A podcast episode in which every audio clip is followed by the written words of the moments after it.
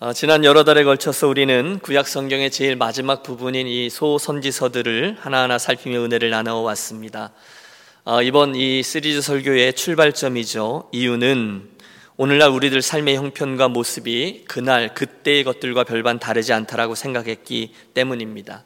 이 말씀들이 2500년 또는 2800년 전 그날의 말씀들인데 그때 그 이스라엘 백성들이 처했던 상황들 도덕적인 타락, 경제적인 양극화, 사회에 구조적으로 자리하고 있었던 악, 그리고 하나님을 향한 신앙의 변절 등등은 오늘날 우리들이 처하고 또 경험하고 있는 것들과 무척이나 비슷했습니다.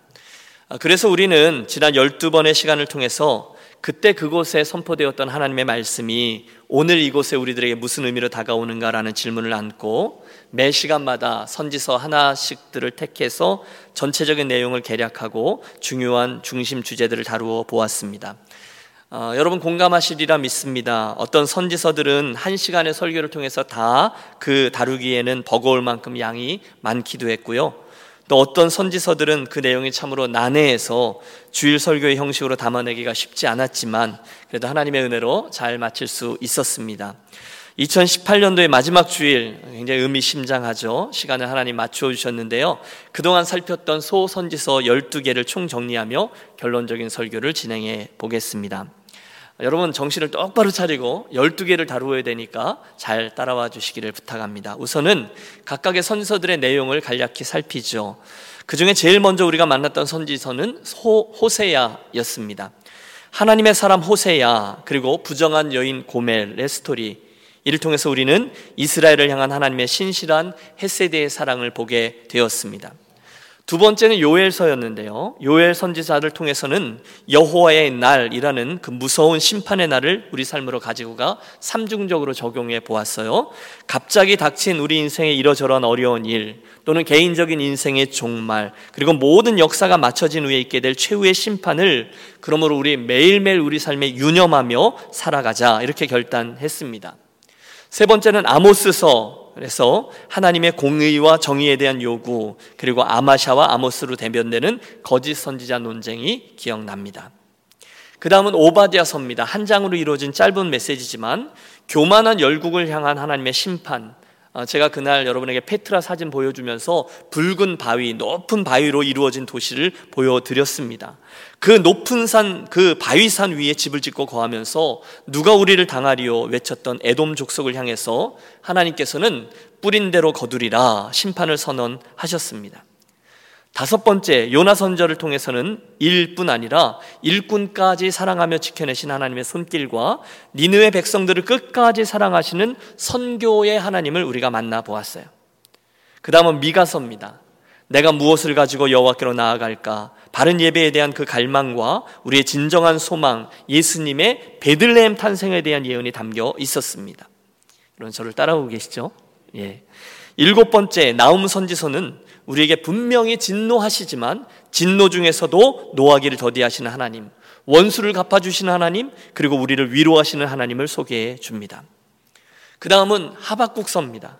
모두들 공감하는 문제죠. 이해되지 아니하는 우리 하나님의 침묵에 대해서 바른 해답은요. 오직 의인은 무엇으로 말미암아 살아요? 믿음으로 말미암아 살리라. 그것뿐이었습니다. 심지어 무화과 나무, 감람나무, 포도나무의 열매가 그치고 논밭에 식물이 그치고 외양간에 송아지가 없어도 그럼에도 불구하고 나는 구원의 하나님을 인하여 기뻐합니다. 하박국의 그 믿음이 우리들에게 큰 도전이 되었습니다. 아홉 번째는 우리를 향한 하나님의 사랑과 기쁨이 듬뿍 묻어나오는 스바냐서죠. 우리 하나님이 어떤 분이셨죠? 그분은 우리를 구원하시는 전능하신 하나님입니다. 그분은 나를 인하여 즐거이 기뻐 노래하는 하나님입니다. 그분은 나아가 나를 잠잠히 사랑하시는 하나님이었습니다. 그날 얼마나 큰 위로가 임했는지 몰라요. 목사님 그만하세요. 무리, 무리예요. 벌써 아홉 개나 했는데요. 이러시는 분 계신지 모르겠어요. 그리고는 잠깐 쉬죠. 예, 남북 이스라엘의 멸망, 그리고 70년간의 포로기가 있었습니다. 그리고 나서 고향으로 돌아온 이스라엘 백성들. 그들을 향해서 하나님은 성전 재건을 통해서 삶의 우선순위를 회복하라 강하게 촉구했습니다. 누구를 통해서? 학계 선지자였습니다. 열한 번째, 저는 이 스가리아서가 가장 어려웠습니다. 우리 구원의 메커니즘을 보여주는 대제사장 여호수아 그에 대한 환상을 비롯해서 여러 개의 환상들을 소개하고 제일 마지막에 힘으로도 안 되고 능으로도 안 되고 오직 나의 영으로 되느니라 성령의 능력을 선포하였습니다. 그리고 지난 시간이죠. 드디어 구약의 마지막 성경 말라기서가 나옵니다. 말라기 선지자는요, 백성들, 제사장들, 지도자들 총망라하면서 그들의 무너진 예배를 회복하라 외쳤으며 이것을 위한 회개 그리고 돌이킴의 방법으로 11조와 봉헌물이다 라는 구체적인 행동을 제안했습니다. 그리고 나서 400년간 하나님의 긴 침묵이 이어지고 세상의 역사는 성탄절이죠. 예수 그리스도의 탄생이라는 과정을 통해 신약 시대로 이루어지고 있습니다.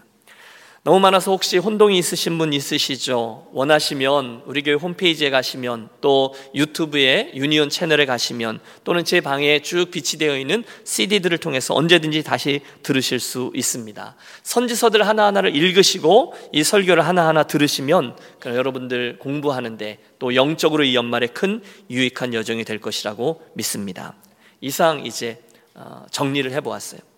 오늘 설교의 변론은요, 이 12개의 선지자들 전체를 우리들 눈앞에 쫙 깔아놨다고 생각하시고 묵상하며 어, 공부할 때는 이런 특별한 방법을 그라운드 띠오리라고 하거든요. 그 속에서 이렇게 떠오르는 주제들을 함께 붙들고 묵상하는 방식, 우리 오늘 설교를 진행하겠습니다. 사랑하는 여러분, 그때 그들에게 들려줬던 선지자들의 외침, 하나님 예언의 말씀들을 통해서 우리는 첫째, 오늘 우리들의 형편과 처지가 어떠한지를 분명히 볼 수 있게 됩니다. 사실 우리는 그 선지서들이 기록하고 있는 그때 이스라엘 백성들과 그리 다르지 않아요. 호세아서를 보십시오. 그날 저들이 하나님을 어떻게 대했습니까? 겉으로는 하나님을 섬기는 듯 보였어요. 하지만 실상은 그분을 뒤로 하고 다른 신들을 쫓아갔습니다. 이스라엘을 예표하는 고멜이라는 여인은 자기를 사랑해주는 남편 호세아를 떠나서 엉뚱한 남자들을 쫓아갔죠. 그 모습을 보며 찢어지던 호세아의 마음은 우리를 향한 하나님의 마음을 보여주었습니다. 내가 입술로는 나를 섬긴다 하지만 내 마음은 내게서 떠났도다. 혹시 오늘 우리 중에 호세아를 통한 하나님의 음성을 들어야 하는 분은 아니 계십니까? 아모스 선제를 통해서도 똑같습니다. 너희의 삶에 정의로움도 없다, 공의로움도 없다. 하나님이 지적하세요. 그게 너희들의 내 앞에 성적표다라는 말씀입니다. 요나 선지자 같은 사람은 대놓고 하나님을 거역했잖아요. 너는 이 큰 성읍 니누에로 가서 내게 내게 내가 내게 명하는 이 말씀을 가서 외치라. 하나님의 명령이 주어졌음에도 그럴 수 없다. 하나님이 그러면 안 된다 생각하며 반대쪽 다시스를 향해 탈주국을 시작합니다. 그게 요나예요. 학계 선자는 무슨 얘기했습니까? 이스라엘이 하나님을 향하여 가지고 있던 우선순위를 다 내려놓았고 그 대신에 성전 건축은 저 뒤로 팽개치고 너희 집을 판벽을 붙이면서 너희 집을 꾸미는데 열심이구나 안타까워했습니다.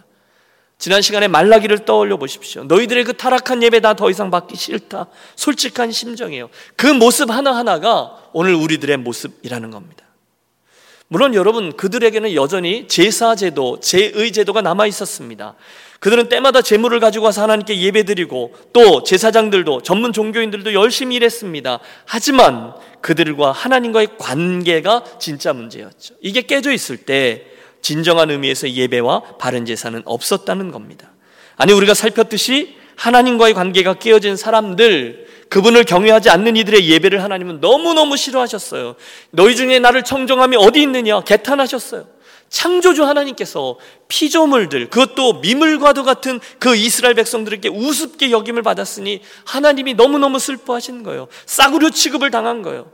순간 옆에 있던 독자인 저와 여러분이 훈수를 둡니다. 아니, 하나님, 저놈들이 저러면 안 되죠. 절대로 그냥 두시면 안 되죠. 마치 니느웨의 멸망을 기대하면서 내가 성내어 죽기까지 할지라도 합당하니이다. 그렇게 외치던 요나들처럼 우리도 함께 분개합니다. 그런데 잠시 후 우리는 깨닫습니다. 그들의 그 모습이 곧 오늘 나의 모습이라는 것 말입니다. 하나님을 우습게 여기던 이스라엘 백성들, 하나님의 예배를 우습게 여기던 백성들, 그 공동체를 우습게 여기던 사람들, 입으로는 그분의 이름을 부르지만 실제로는 그분을 경외하지 않던 모습이 여전히 우리들 안에 발견되고 있어요. 그러므로 여러분, 이 선지서들을 읽으실 때에 구경꾼의 자리에서 또는 판사의 자리에서 이 말씀을 대하지 마시고 오히려 그 말씀을 그곳에서 듣고 있던 이스라엘 자리로 내려가 함께 서서 그 예언의 말씀을 나에게 주시는 말씀으로 듣는 저와 여러분이 되시기를 권합니다. 이렇게 고백하시면 좋겠어요. 하나님, 저는 호세아가 아니라 고멜입니다. 정의와 공의를 굽게 한 이들은 그 이스라엘이 아니라 바로 저였습니다.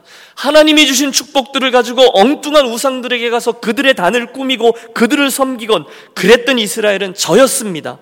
하나님을 무시하고 눈먼 것, 병든 것, 저는 것 가지고 제사하며 뻔뻔하게도 하나님의 축복을 구하던 이스라엘은 그들이 아니라 저였습니다. 용서해 주옵소서. 그렇게 고백할 때 이들을 통한 그 하나님의 말씀은 저와 여러분에게 은혜로 임하게 될 줄로 믿습니다. 사랑하는 여러분, 선지서들을 읽으면서 우리가 가장 먼저 발견하는 것은 그 안, 이스라엘 백성들에게 관찰되는 오늘 우리들의 모습이에요. 정말 실망스러워요. 그런데 그 모습을 보며 여러분 섣불리 판단하고 섣불리 정죄하고 섣불리 성적표 매기지 마십시오. 대신 그 속에서 나와 여러분들을 향한 죄와 허물을 발견하십시오. 그래야 우리들에게 희망이 있어요. 이 말씀들은요, 12개의 선지서들은요, 바로 저에게 여러분들에게 하신 하나님의 말씀입니다. 두 번째로 이 소선지서들의 말씀을 통해서 우리는 하나님께서 우리들을 향하여 가지고 계신 기대와 수준을 알게 됩니다. 그리고 뜻밖에도 하나님의 우리를 향한 기대는 하나님의 우리를 향한 수준은 우리들의 예상보다 훨씬 더 높다는 것을 발견하며 놀랍니다. 예배 똑바로 드리라고 말합니다. 정의, 공의, 두리뭉실하게 초점을 잃지 말고 똑바로 살라는 것입니다. 사회 윤리 잘 지키라는 겁니다. 하나님이 아닌 우상 너에게서 완전히 제하라고 하십니다. 11조와 봉헌물 똑바로 하라는 겁니다. 선민이라는 교만 완전히 버리라고 하십니다. 교만하지 말라는 겁니다. 하나님 기대는요. 우리들이 생각하는 것보다 훨씬 높아요. 우리들은 늘 교담이에요. 여러분 아모스서를 통해서 사회 윤리를 예로 들어보시죠. 고차원적인 윤리 의식을 요구하세요. 오직 공법을 물같이 정의를 하수같이 흘릴지로다 정의로운 삶을 살라는 거예요. 이게 이상했어요. 왜냐하면 아모스 시대 사람들은 이스라엘 백성들은 아무 문제가 없었거든요. 나라는 부강했습니다. 물질은 차고 넘쳤습니다. 그런데 그러다 보니 자기도 모르게 영적인 긴장감이 다 사라지고 세상적인 성공이 그들 인생과 나라의 가장 중요한 가치가 되었어요. 오늘처럼요. 영적으로 태만해지기 시작합니다. 이 정도면 되지 뭐. 다 그 정도는 해. 그게 이스라엘이었어요.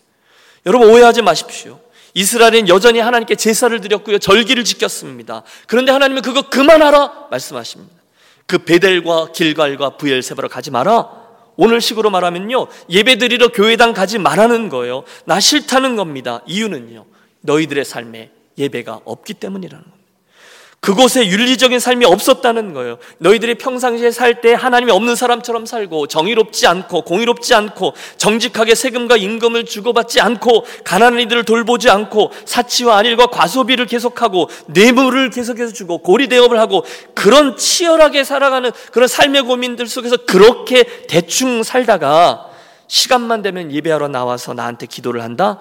관둬라! 이게 아모스서 하나님께서는 우리들에게 거룩한 삶과 그분께 올려드는 예배가 짝을 잃은 기대로 자리하고 계세요. 윤리적인 삶이 따르지 않는 채 드리는 예배는 가짜라는 겁니다. 그분의 기대는요, 높아요.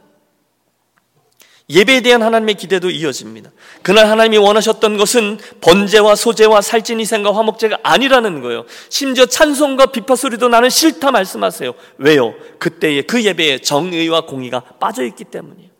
사람아 여호와께서 원하시는 것은 오직 공의를 행하고라고 말씀하셨어요. 아 그렇군요. 하나님께 이 모든 것이 다 이어져 있어요. 주일에 와서는 거룩한 예배자가 되지만 그 다음날 일터에 가면 세상이 그렇게 만만한 게 아니야. 적당히 거짓을 말하고 부당한 이익을 취하고 아, 약한 이들을 매정하게 대하면서 폭리를 취하며 살아간다면 그때 그들이 와서 드리는 예배는 받을 수 없다는 겁니다. 그것들부터 고치라. 하나님 분명히 말씀해 주셨어요. 여러분, 감찰하시는 하나님의 시선을 피할 수 없다는 것을 유념하십시오. 선지서에 나오는 만사가 다 그렇습니다. 하나님의 기대는요, 하나님의 수준은요, 우리 것보다 높아요. 여러분, 이런 말씀 드리기가 굉장히 부담스럽습니다. 저도 하나님께 가서 이왕이면, 하나님, 기준을 조금만 낮춰주세요. 우리 교회 가족들도 매일매일 살기 힘들거든요. 이민자의 삶 아시잖아요. 이렇게 기도하고 싶습니다. 그러나, 여러분 성경을 보세요. 단 한 곳도 하나님이 양보하지 않으세요. 내가 거룩하니 너희도 거룩하라. 단호히 말씀하세요.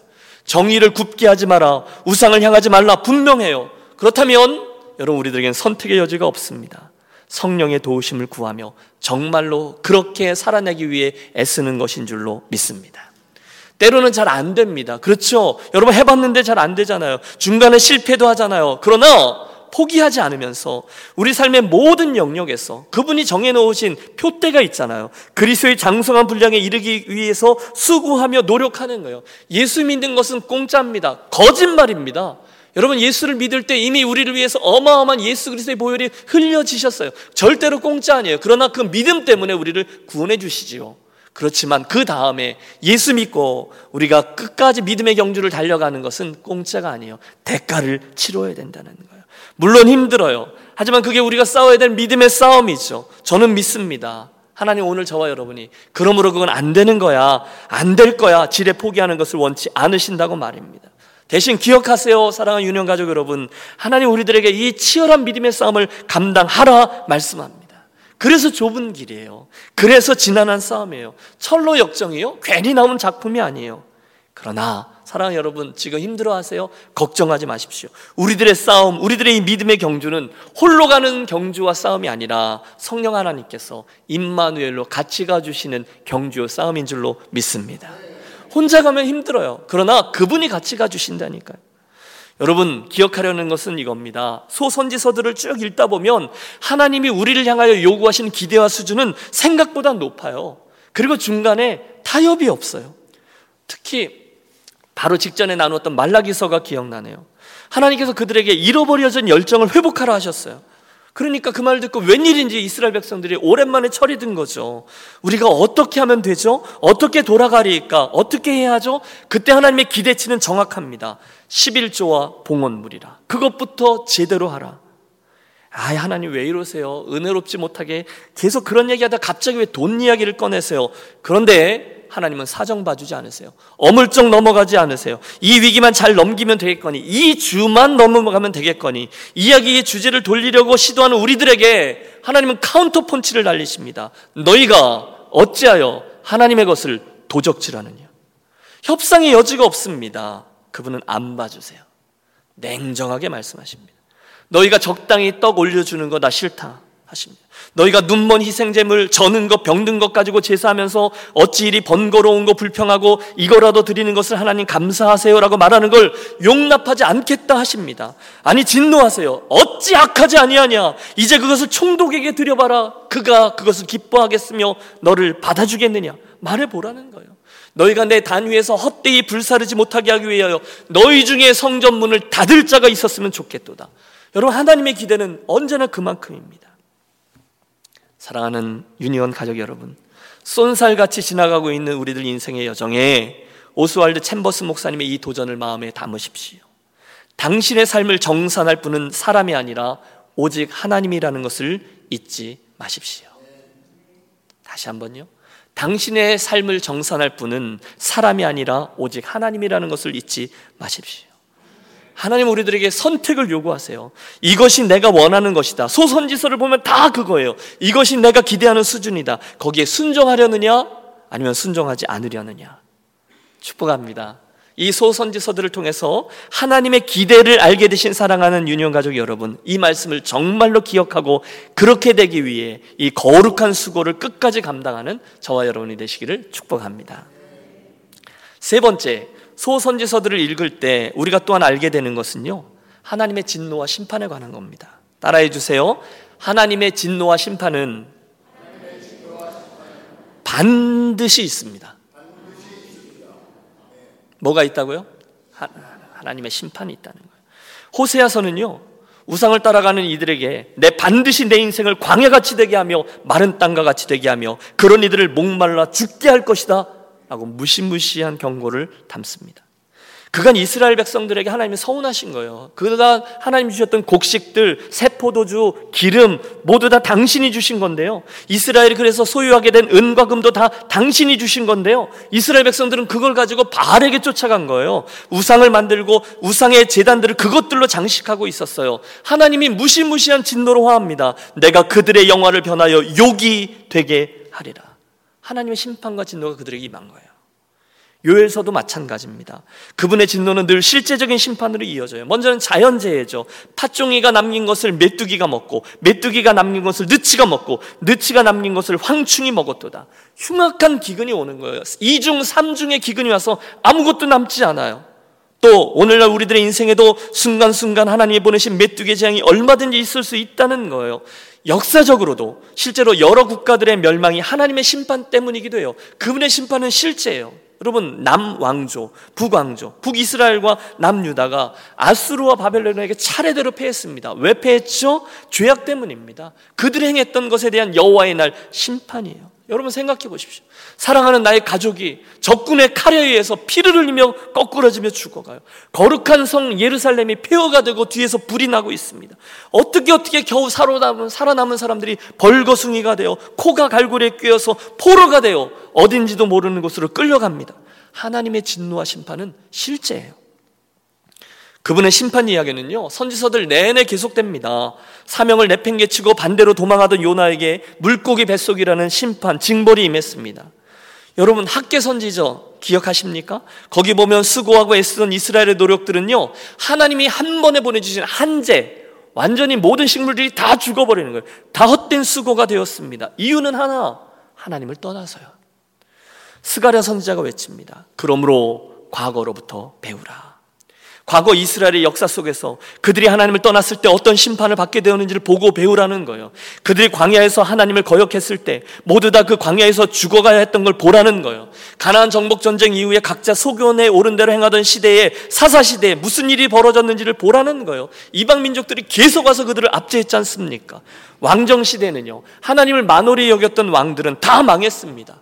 끝까지 하나님께로 돌아오지 않았던 선지자 시대의 사람들은요, 나라가 멸망하고 그 힘든 포로기로 끌려가야 했습니다. 틀림없습니다. 하나님의 심판과 하나님의 진노는요, 실제입니다. 그러므로 그 하나님을 기억하고 그분 앞에서 두려움과 떨림으로 반드시 살아가야 한다는 것이 이 선지서들의 심판 이야기 앞에서 우리가 얻는 교훈이라는 거죠. 하나님의 심판, 하나님의 진노는 진짜예요. 자, 네 번째 주제도 있죠. 그 말씀들을 보면 바로 그때, 아니, 바로 그때조차 하나님의 말씀을 듣고서 만일 우리가 돌아오면, 우리가 회개하면 어떤 일이 일어난다고 하십니까? 하나님이 우리를 용서하시고 회복시키시고 다시금 축복하신다 하세요. 할렐루야. 음. 여러분 이 사실을 분명히 믿으시기 바랍니다. 다른 말로 하면요. 선지자들은 그런 하나님의 진노와 심판도 얘기하지만 동시에 여전한 하나님의 사랑과 은혜를 선포합니다. 이것도 따라해 주세요. 하나님의 사랑과 하나님의 은혜도 또한 실제입니다. 믿습니까? 여러분, 이번 시리즈 설교 중에 여러 번 그런 고백을 했어요. 그들에게 임박한 하나님의 진노가 있었어요. 그분의 심판이 코앞에 다가왔어요. 요나서 같은 것 보세요. 하지만 그 순간 감히 하나님의 그 진노를 막아선 것은 그들의 회개였습니다. 그렇습니다. 우리는 선지서들을 통해서 그 심판과 멸망의 예언들 가운데도 여전히 흐르고 있는 하나님의 사랑과 용서의 모티브를 함께 봅니다. 여러분, 하나님이요. 아무리 크게 진노하시더라도 당신의 백성들이 회개하고 돌이키면 언제나 그 백성을 다시 받아주시는 사랑의 하나님임을 기억하시기 바랍니다. 분명히 잘못했어요. 하지만 회개하면 회개하는 이들에게는 언제나 소망이 있다는 거예요. 끔찍한 심판을 외치던 요엘 선자도 결국 너희는 이제라도 금식하며 울며 애통하고 마음을 다하여 내게로 돌아오라 라고 마무리됩니다. 왜요? 뭘 기대하고요? 이어지는 말씀을 보시면 그는 하나님입니다. 은혜로우시며 자비로우시며 노하기를 더디하시사 인애가 크시사 뜻을 돌이켜 재앙을 내리지 아니하시나니 심판 메시지 끝에 반드시 사랑과 은혜의 메시지가 담겨 있어요. 우리가 왜 기승전결이라 그러잖아요. 그런데 이 모든 선지서들은요, 다 기승전 은혜예요. 아무리 심판을 얘기해도 막판에 그들이 정말로 전심으로 회개하고 돌이키면 늘 기회가 있었다는 거예요. 비록 임박한 하나님의 심판이지만 그 재앙을 피할 길이 있어요, 없어요? 있다는 거예요. 뭘 통해서요? 회개입니다. 만일 우리가 진심으로 회개하고 그것에서 돌이키면 하나님은요, 여러분 속된 말로 벨도 없으세요. 자존심도 없으세요. 우리를 향했던 그 큰 진노를 거두시고 다시금 사랑과 은혜를 베푸십니다. 당신이 팥종이들을 보냈어요. 느치를 보냈어요. 다 갉아먹었어요. 모든 이스라엘에 큰 기근이 닥쳤지만 그들이 회개하면 그 뒤를 보세요. 당신 다시 늦은 비와 이른 비를 주심으로 그 땅에 곡식과 새 포도주와 기름이 풍족하게 해줄 것이다 약속하십니다. 비록 포로로 잡혀갔지만 그들이 회개하고 돌이키면 다시금 그들을 회복하셔서 이스라엘의 남은 자로 삼아 주겠다 약속하십니다. 하나님의 사랑과 은혜가 다 나와요. 여러분 요나 선지자를 보십시오. 똑같은 메시지가 여러 번 담겨 있어요.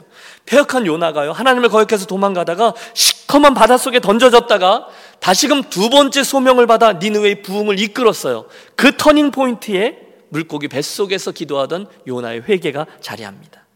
니느웨 백성들이요. 하나님의 진노 아래 12만 명이 다 죽게 되는 그 순간 그들이 다시금 하나님의 용서를 경험하게 되죠. 극적인 자리에 뭐가 있어요? 그들의 회개가 자리합니다. 나움 선지자의 메시지를 기억하십니까? 이, 나움 선지자는 입을 열자마자 그 이락 그 뭐죠?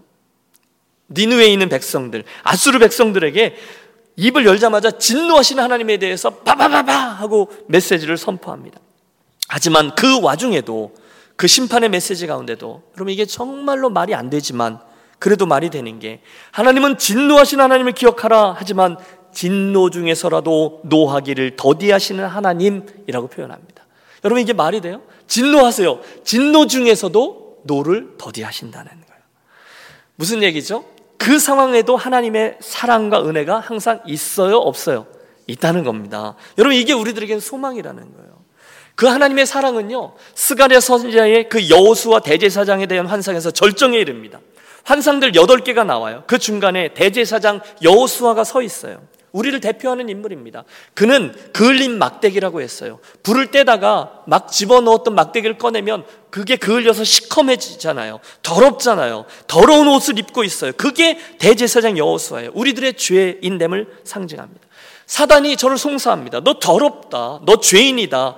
그런데 한순간 하나님이 나타나셔서 송사 중이던 사단을 꾸짖고 책망하시죠. 사탄아 여호와께서 너를 책망한다. 순식간에 하나님이 여호수아 편을 들어주세요. 당신은 그 옷을 벗기라 말씀하시고 내가 내 죄악을 제거하며 내게 아름다운 옷을 입히리라 말씀하십니다. 우리를 향한 하나님의 마음이죠. 얼마 되지 않아서 예수님이 직접 오셨죠. 십자가에서 우리를 위해서 놀라운 구원의 은혜를 베풀어 주셨죠. 그 이야기입니다. 여러분, 하나님은요, 죄 중에 있던 우리를 향해 끝까지 당신의 사랑을 베풀어 주는 분이십니다. 그래서 이 12개의 선지서들을 보면요. 메시아를 보내주겠다. 그 소망 없는 너희들에게 내가 메시아를 어디에, 어떤 모습으로, 그리고 나중에 요엘서 같은 곳에는 성령을 선물로 주겠다. 계속해서 소망의 말씀을 주세요. 기억하십시오. 아무리 세상이 이렇다 저래도 돌이키면 살아나리라. 하나님의 은혜와 사랑은 항상 있어 왔고 오늘도 있습니다. 얼마나 감사한지 몰라요. 그래서 선지서들은요, 읽기 두렵지만 그래도 우리에게 소망이 있음을 알게 해요. 하나님의 심판과 진노가 있지만 동시에 뭐가 있어요? 하나님의 은혜와 사랑이 같이 담겨 있다는 거죠. 그 외에도 소선지서들에게서 우리가 주목하는 여러 주제들이 있어요. 열방을 향한 하나님의 관심, 선교에 대한 말씀들은 항상 있습니다. 그분의 사랑은 이스라엘 백성들 늘 그들을 보지만 동시에 저들까지도 포함하고 있었습니다. 요나가 자기가 심지도 않았던 그 박넝쿨을 아끼듯이 좌우를 분별하지 못하며 멸망을 향하는 12만 명의 니느웨 백성들 하나님은 아끼셨어요. 이스라엘만의 하나님이 아니라 열방을 품으신 하나님이셨던 거죠. 또 여러 곳에 등장했던 거짓 선지자 논쟁도 흥미로웠습니다. 이게 하나님에게서 나온 참 예언인지 사람에게서 나온 거짓 예언인지를 분별해야 한다라고 말씀드렸죠. 그래서 여러분 그 말씀을 적용하면서 제가 여러분께 설교자를 위해 특별히 기도해 달라는 부탁을 드렸습니다. 하나님, 우리 교회 강단에는 사람들의 눈치를 살피고 사람들이 듣기 좋아하는 말만 하는 설교자가 서지 않게 해 주십시오. 대신에 우리 유니온 교회 강단에는 참된 말씀의 사역자들, 우리가 듣기 좋아하는 말이 아니라 우리가 꼭 들어야만 하는 말씀이 선포되는 그런 설교자만 서게 해 주십시오. 우리 그렇게 기도하자고 했어요. 또 여러분도 말씀을 들으실 때 여러분에게도 책임이 있어요. 저 설교자가 하는 저 메시지가 진짜인지 가짜인지를 분별하셔야 된다는 거예요. 혹시 이 메시지가 나의 죄와 부족함을 폭로해주고 있는가 물으셔야 돼요. 이 말씀을 들을 때 나에게 거룩한 부담이 있는가? 이 설교는 나의 부족함을 지적하면서 하나님께로 나아가도록 내게 충고하고 있는가? 이 설교는 나를 불편하게 하고 죄를 깨닫게 하는 요소가 담겨 있는가? 분별하셔야 된다는 거죠. 여러분, 만약에 오늘의 이 설교에도 죄의 지적과 회개의 촉구가 없다면, 회개를 통한 하나님과의 화평이 없이 평화를 얘기한다면, 헌신이 없는 축복을 이야기한다면, 십자가 없는 영광을 이야기한다면, 그 설교자는 거짓 선지자가 틀림없다라고 말씀드렸습니다. 이런 이유로 여러분 우리 교회 강단에서는 목회자들을 위해서 열심히 기도해 주십시오. 자, 이제 이 열두 소선지서 시리즈의 결론을 맺어야 될 시간이 되었습니다.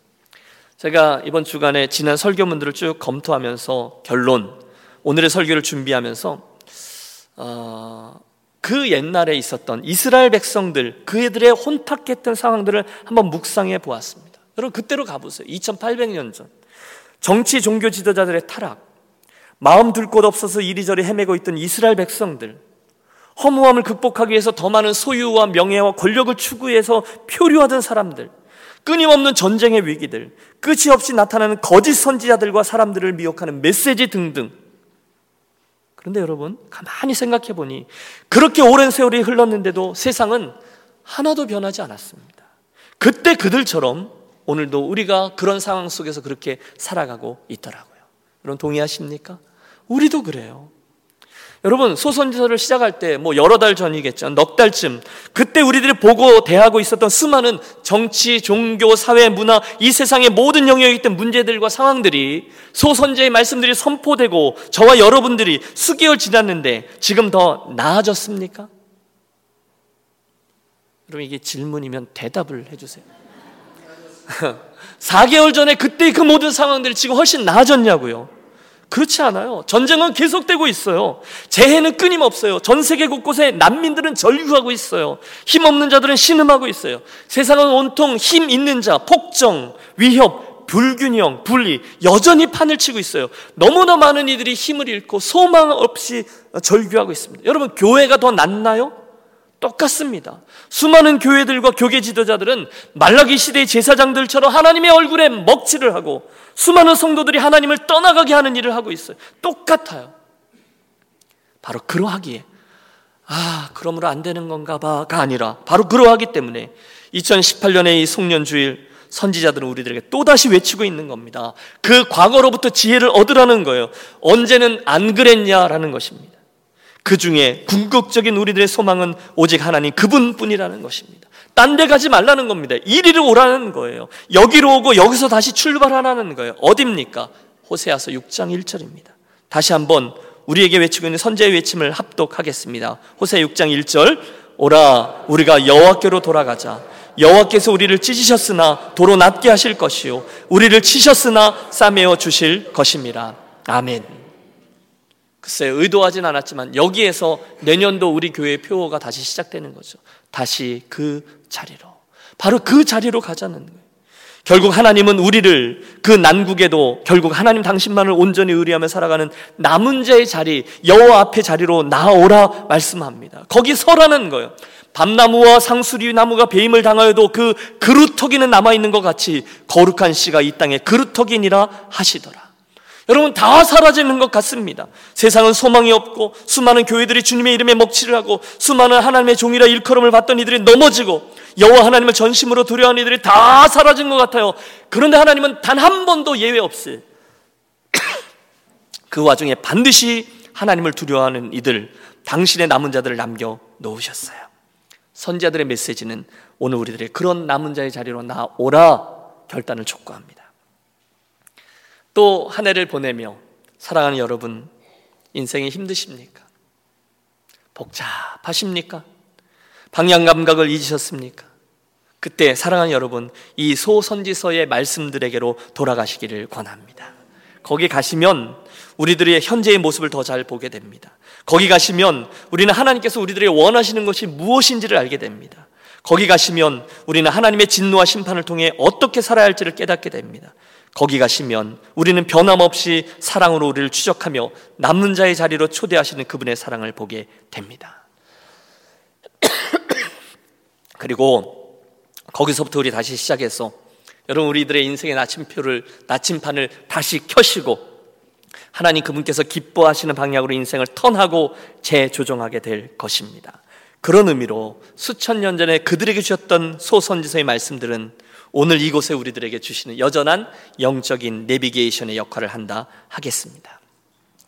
바라기는 그 복된 선자들의 예언의 말씀들로 인해서 흐릿한 인생의 여정에 선명한 하나님 사람의 길이 다시 그려지고 새롭게 그 여정을 떠나가는 저와 여러분의 송구영신 계절이 되시기를 우리 주 예수 그리스도의 이름으로 축원합니다.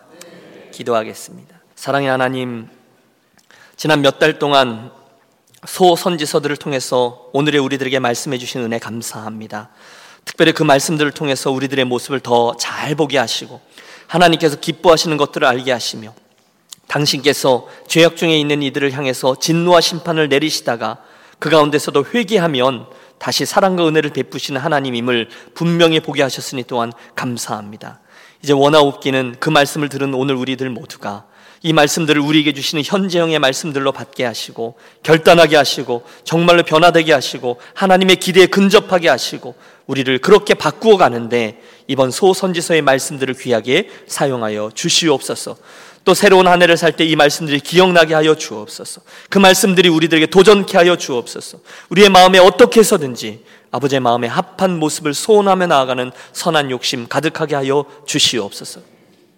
2018년 지난 한 해를 여기까지 인도해 주심을 감사하고 또 2019년 새로운 발걸음을 여호와께로 돌아가는 그 자리로 향하게 하셔서 이제 하나님의 낫게 하심과 싸매어 주심을 체험하며 인생길 하나님의 부흥과 함께 걸어가는 복된 유니온 성도들 되게 해 주시옵소서 존귀하신 주 예수 그리스도 이름으로 축복하며 기도하옵나이다. 아멘. 아멘. 우리 함께 일어나시겠습니다. 결단하며 찬양하는데요. 그분밖에 없습니다. 고백하며 찬양하겠습니다.